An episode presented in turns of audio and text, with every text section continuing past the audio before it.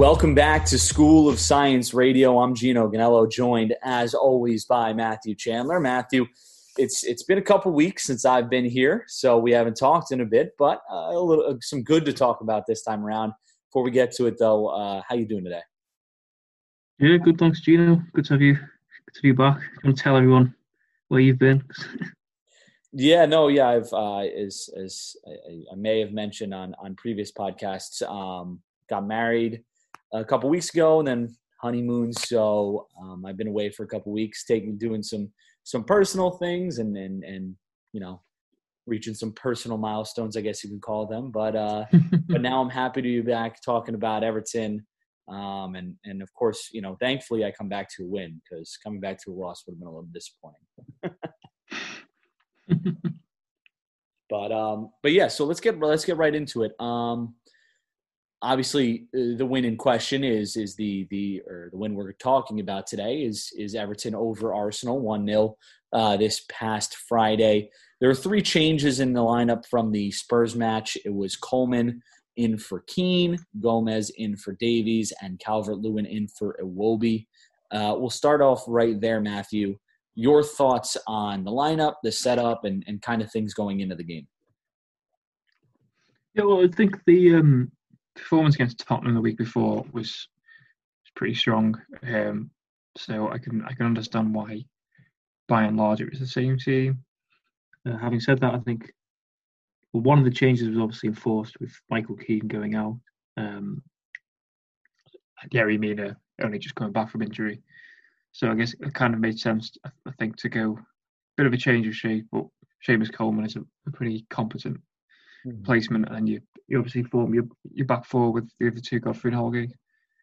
Uh, Dominic Calvert-Lewin, I guess, comes in because he's uh, he's pretty integral to the way Ancelotti wants to play. Um, and obviously he replaces Iwobi, who was um, again just quite anonymous against Tottenham. I guess the only one that you could maybe flag was the uh, Andre Gomes for Tom Davies one because I think Tom Davies had a pretty good season.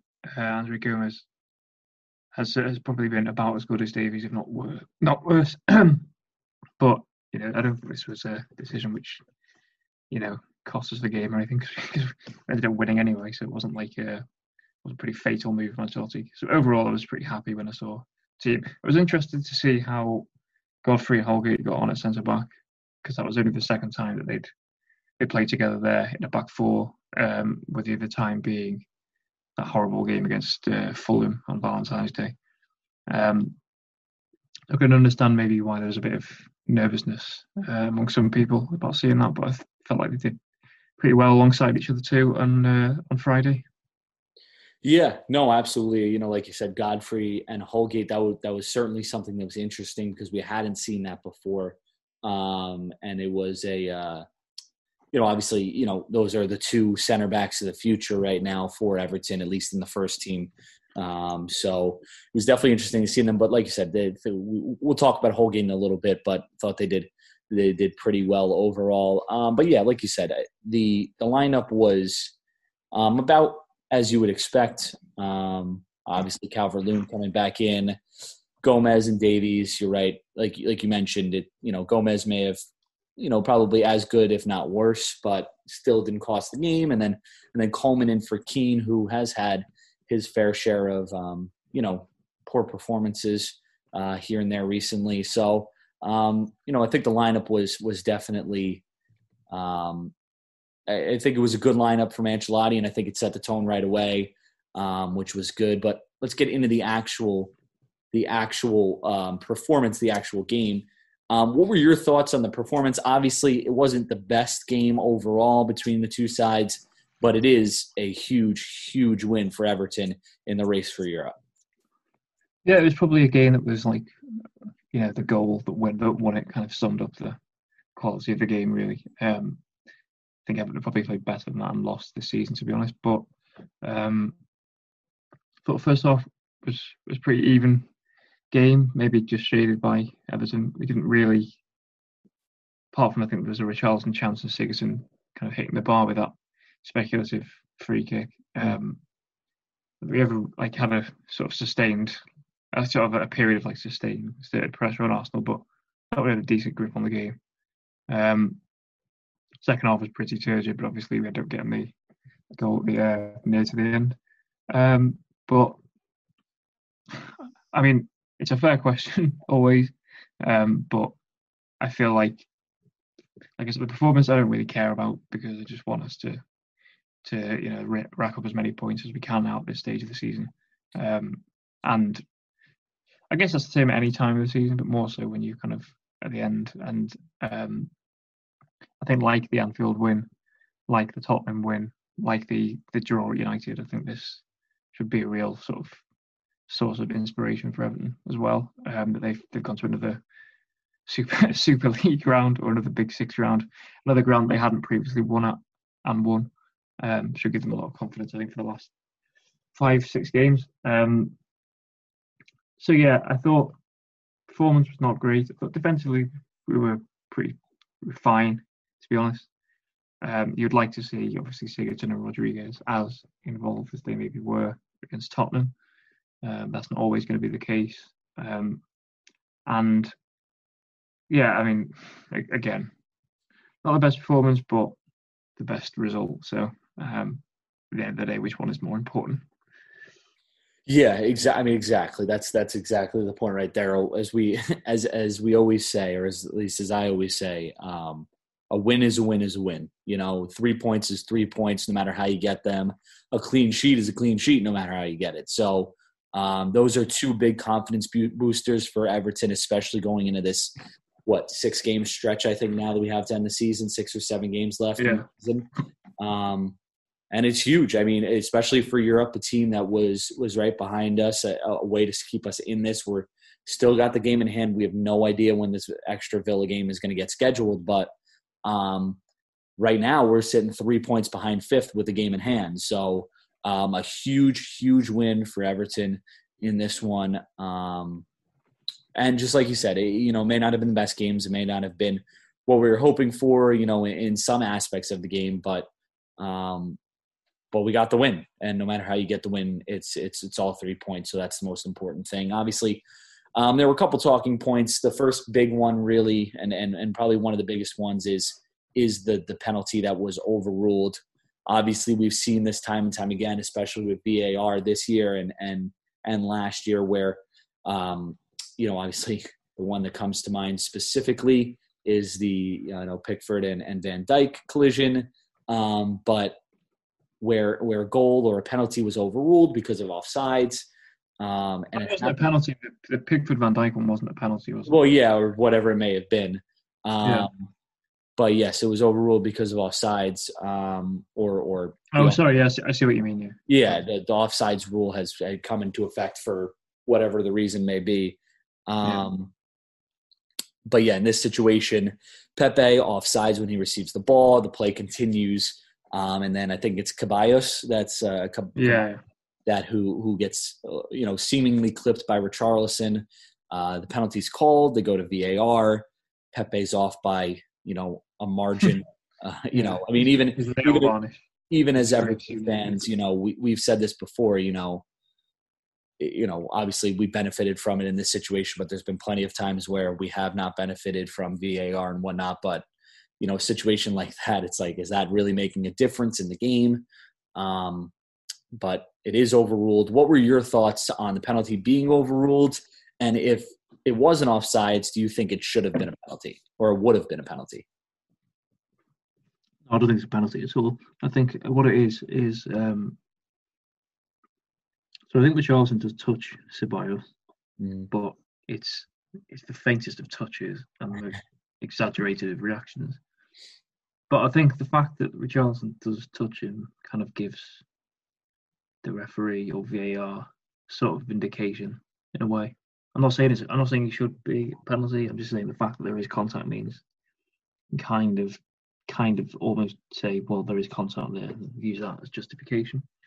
Um, but I just think no, Charlton um, did not. It's not a foul, is it? It's certainly, you know, and and even the offside, I mean, it's quite surprised that it wasn't given in the end because the fact they, they give it from like an offside in the build up is, uh, I mean, correct by the letter of the law, but that's it's so much harder to tell that he's offside than it is to tell that it wasn't a foul on Charlton. Um, yeah. But yeah, I, mean, I was pleased to overall. I don't really, you know, I don't really know if this is what VAR was for. Really, I mean, I think you just tell from certainly, but you know, it's certainly meant for looking at dubious penalties, but it shouldn't take much to sort of review it, you know, determine that that's not a foul, and then just move on. I, don't think you need to go to the extent of you know drawing imaginary lines and determining that Nicolas Pepe's big toe was was ahead of Mason Holgate. You know what I mean? It's just yeah. I mean, if you like, like, like you said, if you if you look at the penalty and if you just look at the penalty, I, I don't think that check would have been that long. You know, it's it's you know, no. like you mentioned, you know, he it touches him faintly, but it's it's very obvious that he couldn't have even gotten you know that physical of a touch on Ceballos because you can barely tell if he touches him in the replay. So, um, like you said, not a, not a penalty for me, but but you're right. Going to that extent seems a little bit over the top to. Oh no, I'm glad they. I'm, i mean, I'm glad they did in the end because. Yeah, of course, of course, yes. Went our way, but um, it was just one of those things. I don't think it's going to go away. I don't actually think it itself is the problem. I think it's the implementation of it and the sort of pedant pedantic way in which yeah you know the referees use it. I think. Um, but hey, you know when when it goes your way, it's great. When it doesn't, it's it's you know your your biggest biggest enemy, I guess. Um, but I don't I think Arteta was complaining about it afterwards. I think, which I don't. I mean, Arteta said a lot of weird. He said he thought Arsenal deserved to win, which again I'm not sure I agree with, but hey.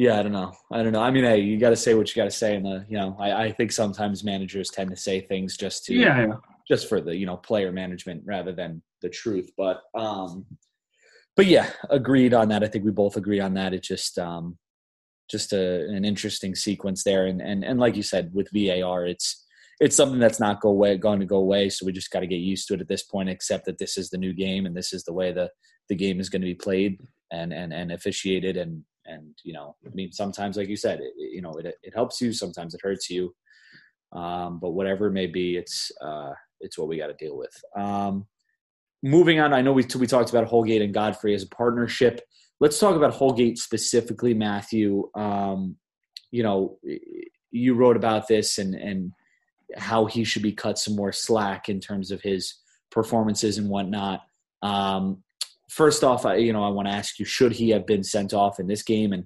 um, you know, talk a little bit about uh, Holgate, his partnership, his possible partnership with uh, Godfrey in the central defense as things move forward. Talk a little bit about that as you know, you wrote a, basically uh, yeah, yeah. a piece on this. So yeah. Um, so for starters, was it was it a red card? No. Um, I think again, I think Nicolas Pepe in the aftermath exaggerated. I don't think certainly immediately. It's not it's not an exaggeration immediately because he he takes a fair bit more contact from Holgate than Ceballos did on Richarlison, but I don't think um, I don't think it's malicious. I don't think it's. I just think it's it's just pretty standard yellow card foul for me. I think. Um, so no, I don't think I don't think he was. Uh, I don't think he was fortunate there because I think he got what he deserved, which was a yellow card. Um, and I thought Holgate generally was was pretty good on on uh, Friday. Not you know not not uh, sort of outstanding sort of world class defensive performance because he didn't have we had a, a, ton of work to do to be honest. But what he did do, he did you know pretty um, professionally, pretty maturely, no fuss, just got on with it.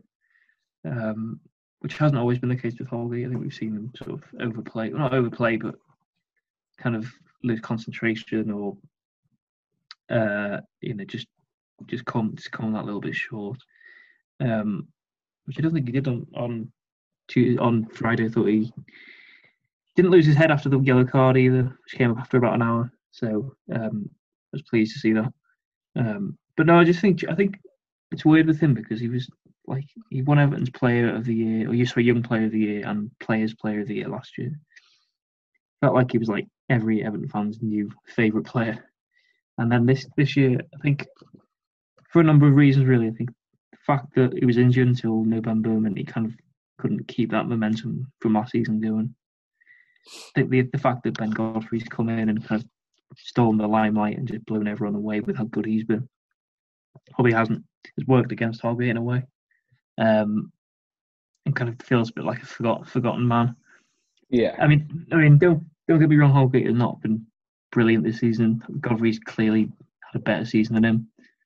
And as much as I think people maybe read into too much things like the fact that he chews gum or the fact that he kind of struts around the pitch, you know, it, it's fair to say that he hasn't played well in every game this season. Um, but I just, you know, again and again on Friday, it was like Godfrey kind of made this big statement, slide tackle on Dani Ceballos, and Holgate's a bit more under the radar. But just, you know, the blocks on Saka and Nketiah, the interceptions that he made, Yeah. you know, all pretty spot on. You know, played the offside trap perfectly against Pepe. Mhm. Um, and uh, what I like about his partnership with Godfrey is that there's kind of a bit of sort of. I don't think they're sort of polar opposites because they're both decent on the ball. Like they both had 80% or above 80% pass completion on, on Friday. Holgate feels a bit more cultured, whereas Godfrey's a bit more sort of thunderous and sort of, you know, like crashing, sliding, sliding tackles and sort of more sort of no no holds barred. I think there's a nice a nice balance there. I think they'll get harder tests than Arsenal, certainly in the air. I think that's that's the one reservation you might have about them is they don't have the sort of they're not they're not a skyscraper like like Yerry Mina. Yeah, Um, of course. But I I just think look at the difference between Holgate alongside Michael Keane, who has played well very well this season, but can also be a nervous wreck, and then playing alongside Godfrey on Friday. Uh, and granted, you know, Harry Kane is probably the hardest defender to, sorry, striker to defend against one of them. But I think he's got to give credit where credit's due. Like I said, I think Holgate hasn't hasn't been as bad as people people have made out this season. Um, and I also I, I like his sort of self confidence. You saw it in his his interview after the game as well. Mhm. He's joking about you know the goal was the best goal he'd ever seen. Whatever. I just I think that's something that we should kind of you know look to try and harness and and and applaud because um I, think it only kind of endears you more to fans when it when it's channeled in the right way like it was on Friday Mhm. um, people kind of love to hate you when when it goes the other way, obviously. But no, I just I think he has now earned his chance. I think to kind of nail down that place alongside Godfrey because Godfrey's clearly been like the standout Mhm. the, and you know quickly become this indispensable player. Um, I think we've seen enough from Holgate. Maybe Tottenham aside when he had a bit of a nightmare with Michael Keane, but certainly enough lately, and certainly enough on uh, on Friday to suggest that he's kind of returning to form and and you know that is his place to lose now. I think. Yeah, no, I, I think with the one thing, you know, with Holgate, I think we also, you know, like you said, he he was Players Player of the Year and you know had all the accolades last year. He was phenomenal last year. We also remember, you know, and towards the end of last year, he gets that injury too, and and with the shortened Yeah. off season, with the tons of games that have been going on, you know, it, you know, He gets another another one in preseason as well, didn't he? Yes, yes. So it's it's not like he's had really a full time recover. He's been fully healthy, so we don't know what his status has been the whole season either. Um, but like you said, I, I think Holgate is um, Holgate and Godfrey. That's the part. Like like you said, it, it, that's it's it's Holgate's position to lose. I think to alongside Godfrey.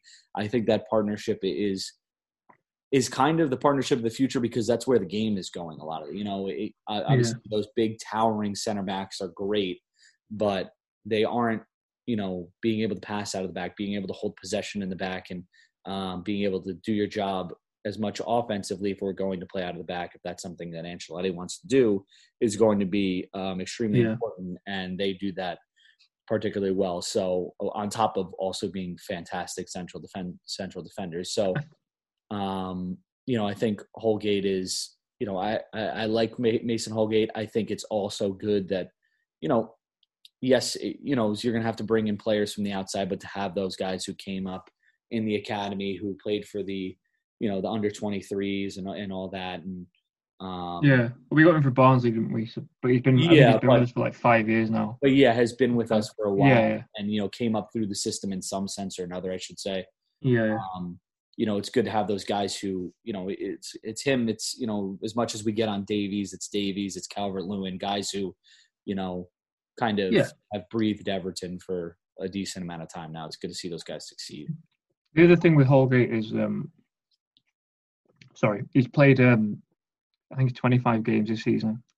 Uh, 13 of them, so just more than half, have Yeah. been uh, playing at right back. So it's very hard, I think, to um, sort of nail down your place and and really improve as a central defender when you when you're playing less than half your games there. Yeah, yeah, Um, and to be honest, I don't think Holgate has ever really consistently underperformed anywhere. I mean, Ronald Koeman kind of started him as a right back. mm-hmm. He's played left back on occasion. yeah, He's played in a back two and he's in a back three. He's played in kind of defensive midfield. So we kind of like our one of our sort of Swiss Army knives, if you like, Holgate. Um, and I, I think, I think if he gets a run now, I think you'll probably see the best of him again because Mhm. um, and that's just the one thing that he's kind of lacked really is that that consistency, that continuity. And that's not Ancelotti's fault because his hand's been been forced a lot this season. Yeah. Um, I also think Holgate is maybe one of the kind of players who might benefit more than most from crowds coming back.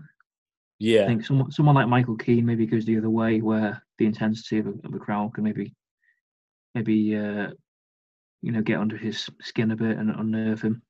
I think Holgate is the opposite. I think when I think of Holgate's best two games for Everton last season, I think of the the um, the Chelsea win Mhm. and the the draw at uh, Man United under Ferguson. yeah, I, I thought both those games, you know, the atmosphere was up. It was it was lively.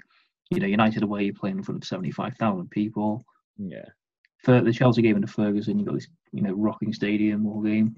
Um, yeah, I think Holgate is the kind of player who will probably rises to the occasion a bit more than someone like Michael Keane. I think, again, I think next season we'll see hopefully the best of him again. Mhm. for sure. Um, moving on now to kind of like wrap this this game up. Obviously, three points. I mentioned it before. We're three points back. West Ham in fifth, six behind Chelsea in fourth. Um, uh, along with you know we're, we're we're one point behind Spurs in seventh. Um, we have a game in hand on all of them.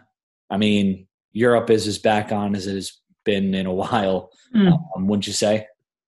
hmm Yeah, it's. I mean, Yeah, I think. Um, sorry, no, you're good. My, my, my grape. Um, I I think I don't think it was ever off, but I think that there comes a point where you can't keep drawing games and can't keep expecting these teams to to drop points because it's you know we've kind of got out of jail a few times with you know some some mad results uh, this season or lately as well. Um, but no, I mean Tottenham look very ordinary.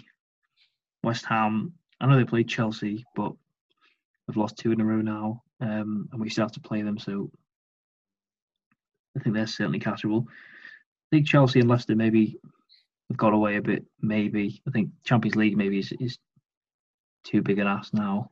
Um, you know, we can make up six points, but it's just you know, will we? I don't. I don't think. My gut feeling is probably not. But equally, like I was saying yesterday, it's not like I think Euro would be great, but I don't think it means we've had a successful season. I think there's already been progress on last season, no matter what now. And considering, you know, we've had one recognised and good striker, because I don't really count Richarlison as that yet, Yeah, in uh, in Dominic Calvert-Lewin. Uh, and you know, every senior squad member being injured at some point, in a you know in a tighter schedule. I think, I think whatever happens this season, it's been a success. I just think, um, it would be it would be nice to sort of celebrate that progress with with Europe. Yeah, absolutely. I mean, I think you know, I, this, it, personally for me, one of the reasons I would like Villa rescheduled earlier rather than later is is also because you know, as I mentioned, we're six points behind Chelsea, which you know well, that game isn't rescheduled and you don't know the result of it. Chelsea still feels Mm. like they have some breathing room over us, uh, even Mm. only three points ahead of West Ham. But, you know, it puts a little, you know, Everton win that game, it puts a little extra pressure on all those teams up there in fourth, fifth, sixth, seventh. So, Yep. um, you know, obviously that's something that would that would look good, even if even if we don't, but like you said, even if we don't make Champions League or even if we don't make Europe, this season is a, success- is a success because of how far we've come and how you know well this team has played in certain under certain circumstances and just the fact that we're here right now talking about the possibility of of of even being Yeah. the championship is or Champions League, sorry, is Yeah. is Yeah, I mean, what what were we what were we talking about with six games to go last season? It was like whether Yeah. we would finish top ten. It was kind of exactly you know. Um, exactly. would you? I haven't asked you this. Would you? Obviously, because Man City won the cup, the uh, Carabao Cup on uh, Sunday. Yeah. You would think now that almost certainly seventh will get seventh place will get the uh, the new Conference League. Yeah. Um, what is your kind of feelings on that? Would you rather be in it or not? Because I'm kind of on the fence at the moment. Yeah, I'm on the fence too. I'm not not really sure. Um, I mean, I think any Europe is good Europe, but you know, at that same sense, it's like, is it worth it being in that competition? Yeah. Um, does that it does it really help us? I mean, obviously, it'll probably get us some more money, which would be good. But does it really help us recruit players? You know, it, it's. I'm not sure. yeah, I'm not sure. I'm not sure it really does much for Everton, other than maybe gets them some more money, which is obviously good and obviously important. But um, Oh, I mean, I'd love it. Like, I'd love to be in Europe, and I'd, you know, I'd love, of course, yeah, of course, I'd love, you know, to get a good away trip somewhere nice. But um, I think I'm not sure the Conference League will massively help us attract higher, higher Yeah. caliber players. And I think that I think the, the think Ancelotti should be a, a big enough pull in itself. To be honest, working with a manager of his caliber. yeah. But I think also Ancelotti and Europa League may be it would be significantly more of a pull than Ancelotti Yeah, yeah, yeah, and yeah. the Of course. Conference League. Yeah, no, I mean Europa League, would, would be definitely happy with. It's just um, I don't know whether the Conference League would be kind of diminishing returns Yeah, exactly, exactly. because you know, unless you go all the way and win it, it's kind of it might feel a bit anticlimactic. But you know, I I completely accept the idea that it's just great to see Everton in Europe and and uh, Yeah, you know we'll see what happens. I'm, I'm sure. I'm sure we have a good run in that competition anyway, which would be enough to get excited about. Yeah, of course. And and I think the other thing is, you know, no matter what it is, you know, Everton have to, if we want to continue our trajectory and get to the point where we are one of those top clubs in England and, and in Europe again, you know, we have to get to the point where we're playing games at midweek in Europe every, no matter how we can get them, we have to get used to playing those games at midweek in Europe every season. So, you know, maybe it, it's a little prep for just, you know, getting those games and and just playing midweek and and just kind of getting that feel again. But um, we'll see how it all plays out. Obviously, again, you know, obviously Champions League, which amazingly is still in play, that would obviously be choice number one by a lot. and then choice like probably three would be Europa League, even though there's no two.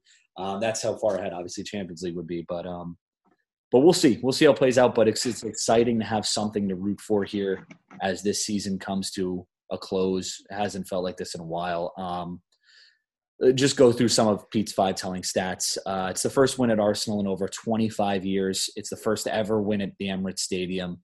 Um, the last min, win was at, at Highbury, right? That's what that's what they're yeah, yeah.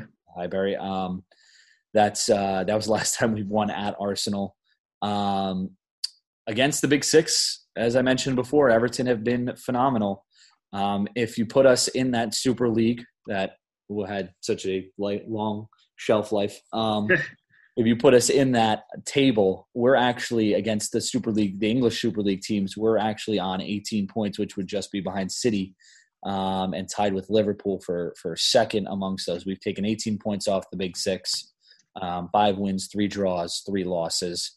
Um, you know, I'd love just- to see. I'd, I'd love to see where we are up against the bottom six. yeah, well, exactly, exactly. If we go up against the bottom six, we're probably taking four points from Yeah, 10 games or whatever it is. yeah. Um, 12 games. Um, but Everton now have won 10 away league games this season, which is the most since 1986 87, which is, of course, the last time we won the league. Um, if we weren't as bad at home, maybe things would be a little bit better and looking more like that season. Um, Pickford has been fantastic. He's conceded less goals than expected in five of the last seven games. He's come up with some huge saves, including um, the most recent one in um, in the Arsenal match, um, and then finally the you know four keys um, when Lucas Digne, Luca Digne, um, James Rodriguez, Dominic Calvert-Lewin, and Richarlison all start. Everton average two points per game, which would see them third in the league. So those guys have been um, been phenomenal. When when any of those guys don't play, when any of those any of those players are missing, the uh, the, the average drops down to 1.48 points per game, which leaves us in in ninth there. So um, you know, just those players really big for Everton. This yeah, I saw I saw one uh, another stat which was um, that this is we're kind of points per game anyway. It's like mm-hmm our best ever away league record and our worst. yeah, it's on yeah. on course to be our worst home league home league record. I think so. Yeah, or, or I mean, only, close. It kind of sums up how kind of unique and crazy this this COVID season has been. But um, and also um, I would say that I think this. I was going to say, do you think this goal the uh, you know, if we get fourth or, or maybe even fifth or sixth, do you think think uh, this goal should be given as get our goal of the season, just for how pivotal it was. More yeah, oh, yeah, abs- absolutely. I mean, I you're right. It's just it's so important to to how things have um or to how things have changed now for us. I mean, being three points back, West Ham after they lost to Chelsea. I mean, things look significantly different than even they did a week ago. So, um, you know, let's let's keep rolling. Let's keep rolling. Um, all right, we're to take a quick break, and then um, after the break, we're to come to uh, talk about come back to talk about the Villa game, which will take place not the rescheduled one, the regularly scheduled Villa game uh, this Saturday, May first. Um, we'll get to that right after the break. All right, we're back, and we're talking um, Everton, Aston Villa. Um, that's taking place again, as I as I mentioned before the break, Saturday, May first at 8 p.m. British Standard Time, um, 3 p.m. over here on the East Coast. Uh, currently, Villa are in 11th place. Um, Everton, of course, as we mentioned, um, in eighth place, but not far off fifth, uh, just three points behind. The last meeting, Everton and Aston Villa tied back in, Jan- in excuse me July of 2020. Uh, that was a 1 1 draw between the two sides. Everton, as, as, we mentioned, have still not played Villa this season because reverse fixture in January was postponed due to the COVID outbreak. Um, in Villa, um, last game for Aston Villa was a 2 2 draw with West Bromwich Albion on um, Sunday. Let's start with uh, our side. Uh, Matthew, any changes from the Arsenal match for you? No, I don't think so. Maybe, maybe like I said before, maybe Davies was Gomes. I don't think Gomes was particularly outstanding, even though, like we said, he didn't do anything particularly terrible either against uh, against Friday. I'm just kind of I'm more in the in the Davies camp than the Gomes camp. I think at the moment. I do not want to see Fabian Fabian Delph again after his cameo on on Friday either. Uh, that sliced pass still giving me nightmare. Um, but no, I think one, we haven't got a load of alternatives, have we? Certainly not good alternatives. You look at the bench; it's more full of senior players now, but it's still people like Iwobi and Bernard and Josh King, Delph. Who you think, you know, how much do they really offer? Mm-hmm. Um, so no, I I would be tempted to stick with the same team, and also I would say, I mean, I've, I've no doubt he will play, but one player we we didn't forgot to give credit to in the Arsenal game is Jordan Pickford, who I think has been actually a lot more consistent in the last few months. I know he's had a few injuries, but uh, again, you know, kind of really rose to the challenge on Friday. Made that important save from Martinelli at the end. Um, so yeah, um, I think same team from from Arsenal, and hopefully that shows infused the sense of continuity that I think we've probably lacked at some points of the season. Out, you know, by necessity, not not from Ancelotti being tinkering or changing for change's sake. But I think kind of stick we can stick with the same team now as much as possible for these last few weeks. I think that will, you know, work massively to our to our benefit. I think. Yeah, I agree. I agree. I think you got to, you know, we got what what is it? Six games left. I forget what we said. Six games in the last was it four weeks or so of the season. We got two midweek game, the Villa postponed game, and uh, Wolves are midweeks, and then the so the six games. The six games includes Villa's. Yeah. Whenever they go, okay. So six games left. I mean, I think you got to push James. You got to push Allan. You got to push. You know, all those guys. You got to push them to the end here. I think, um, yeah. and and just get the most out of them as you can, without, of course, pushing them too hard and they get injured. But I think you got to utilize them as much as you can, no matter what the game. I think these games now have become tremendously, tremendously important to Everton's um, future. I think that this is a, you know, obviously, like we said, it's it's not considered a not it, it's not um, an unsuccessful season if we don't make Europe. But I think that everybody in the fan base, include and, and the team, and I think it would just be a massive boost for Everton if they do make Europe um, in some sense. So got to push as hard as you can. So I think you got to put out your best lineup week in and week out. Um, and I think that means, you know, James has to play every week um, and just kind of, like you said, stick with um, the consistency that we've seen. So, or the or stick with consistency for the rest of the, um, excuse me, the rest of the the season, um, and and stick with the lineups that have worked for us. So, um, hopefully, we'll see that. Thoughts on Villa, Matthew? Obviously, they started off pretty well. Um, now in eleventh place, though. What are your what are your thoughts? Are what are your thoughts? Gotta get my words. It's, quite, it's kind of it's slightly harder to judge Villa because we haven't seen yeah. them play against Everton for. It's weird because last last season we played them right at the start and then right at the end. So I think there was like an 11, 11 month gap between the two Villa games last season, mm-hmm. and then this season there's probably going to be like what a week, maybe less than that between the two Villa games. Yeah, um, a couple of weeks. Uh, Villa are, I think, uh, I think they're a decent team. I think they've improved a lot on last season. I think they are slightly over reliant on Grealish, although maybe not as much as certain people make out. Mm-hmm. Um, they, I didn't see them against West Brom, drawing with West Brom at home is not a great result. um, and I saw them against Fulham a few weeks ago, and they were pretty ordinary until Fulham basically gifted them three goals in the last ten minutes or so. Um, so I think Everton will be more disciplined than that. I think Everton will be more confident after beating Arsenal. I think they'll probably become a Villa team, which is probably too far off Europe now. I'm just looking; they're seven points behind us, so you'd think they're not going to get Europe now. Mm-hmm. Um, I think Everton's motivation should be greater than Villa's probably. Um, I think, you know, kind of nervous to remember the last time we talked about this with Bournemouth at the end of last season. well, yeah, yeah. But well, no, but that way the other way in a way because it was like Bournemouth needed the point more than we did. Yeah. yeah. Oh, yeah. True. True. True. Um, but we'll. I'm going to go for a win, but I think we'll win this one because I think I think we should. I would like to think we've turned a corner now. We've said so many times, but um, do you think this is you know this is the business end of the season? Mm-hmm.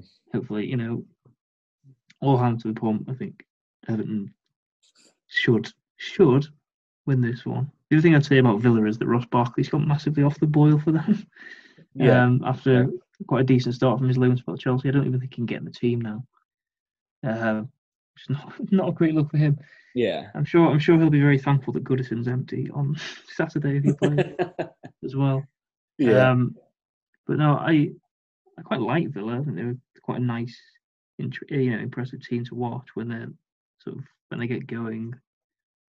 Um, but I don't know if Grealish is going to play because he's still injured anyway, isn't it? I think obviously with Grealish they're much more of a threat. Yeah. Um, without him, I think they they can be a bit one dimensional. Although I do like players like Watkins and Trezeguet. I think he's quite a good player, and uh, John McGinn. So yeah, not an easy game, but one that I would I would be quietly confident Everton can certainly after the win at Arsenal that they can get over the line.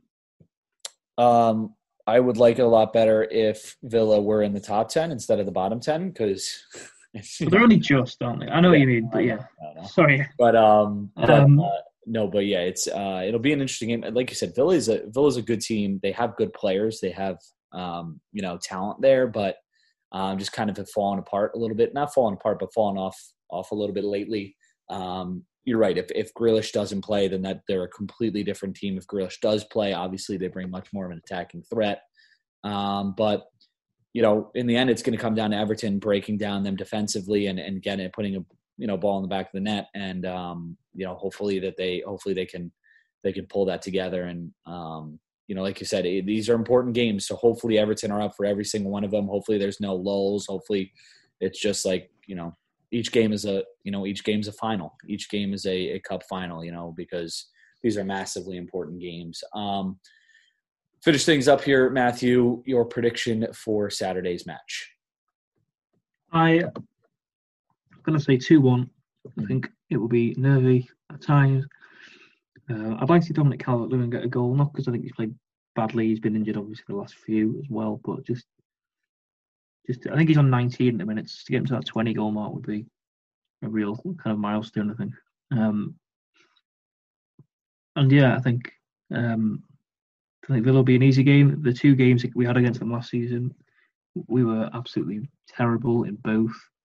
Um, really wretched. I know one was under Marco Silva, but really wretched performances, um, which which don't give me any confidence for, for this one. But last Friday does, seeing the way Aston Villa have kind of fallen away does, um, and I think if Everton can take their chances, that's the one thing. It's just you know we saw this with Crystal Palace the other week, where it was like a pretty pretty good performance, other than the the missed chances yeah against a team that probably lacking motivation because they're mid-table and safe and not much to play for. hmm I think they should be a bit more clinical. I think they'll have no problems, but um, that's the lesson I think to learn is that you know it's all right playing well but if you don't if you don't score. You know we played better against Crystal Palace and Tottenham than we did against Arsenal, which which was the game that we won. Yeah Um, so I fancy us to to be a bit more in control of this one and go for a two one win. I would feel more confident if it was at Villa Park than Goodison, but uh, yeah, I'm going to say two one. yeah i was about to ask if this was if this was away or home um obviously being at goodison doesn't make you feel too confident but again like i said hopefully hopefully they're up for it and, and they realize the the team realizes the the magnitude of these games now coming coming through um, the final six. But I'm gonna go with I don't know two runs. Two one sounds like a really good score line, but um, I want to pick an Everton win, but I think I'm gonna go with a one-one draw. be more realistic. Um, I just I don't know. It's so hard to you know even with Everton you know getting the massive win that they needed last week. It's so hard to pick pick for them, pick them to win at home. So I'm going to go with a one-one draw. I think Villa end up getting one maybe late. I think Everton probably score, you know, maybe in the first half, and then Villa end up getting one late to to tie it at one. So, all right. Anything else, Matthew? We haven't lost. There's, I think. Um, did you say that stat about we haven't lost when we've been ahead? So that's No, I did not say, say that. I think that was one of the ones in Pete's was that well, we haven't lost a game when we've taken the lead in the Premier League since Arsenal away last season in February. So if we can get an early goal, or at least take the lead in this one, then you know at least I'll be confident that we won't lose, if not if not win. Yeah, yeah, maybe. Um, so But also, I just say to finish off, I think Yeah. this, this end run of games is is quite nice. Mhm. you know, for Everton because you've got two games against Villa who, like like we said, are certainly beatable and not in the best form, kind of petering out a bit.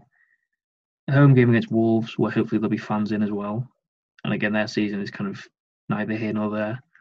Sheffield United, who are down, uh, West Ham, which um, is away, which gives me more confidence straight away, but also you know, they're a good team. They're not not unbeatable. And then Man City, which even then, on the last day of the season, away at Man City, they might have the title wrapped up. They probably will.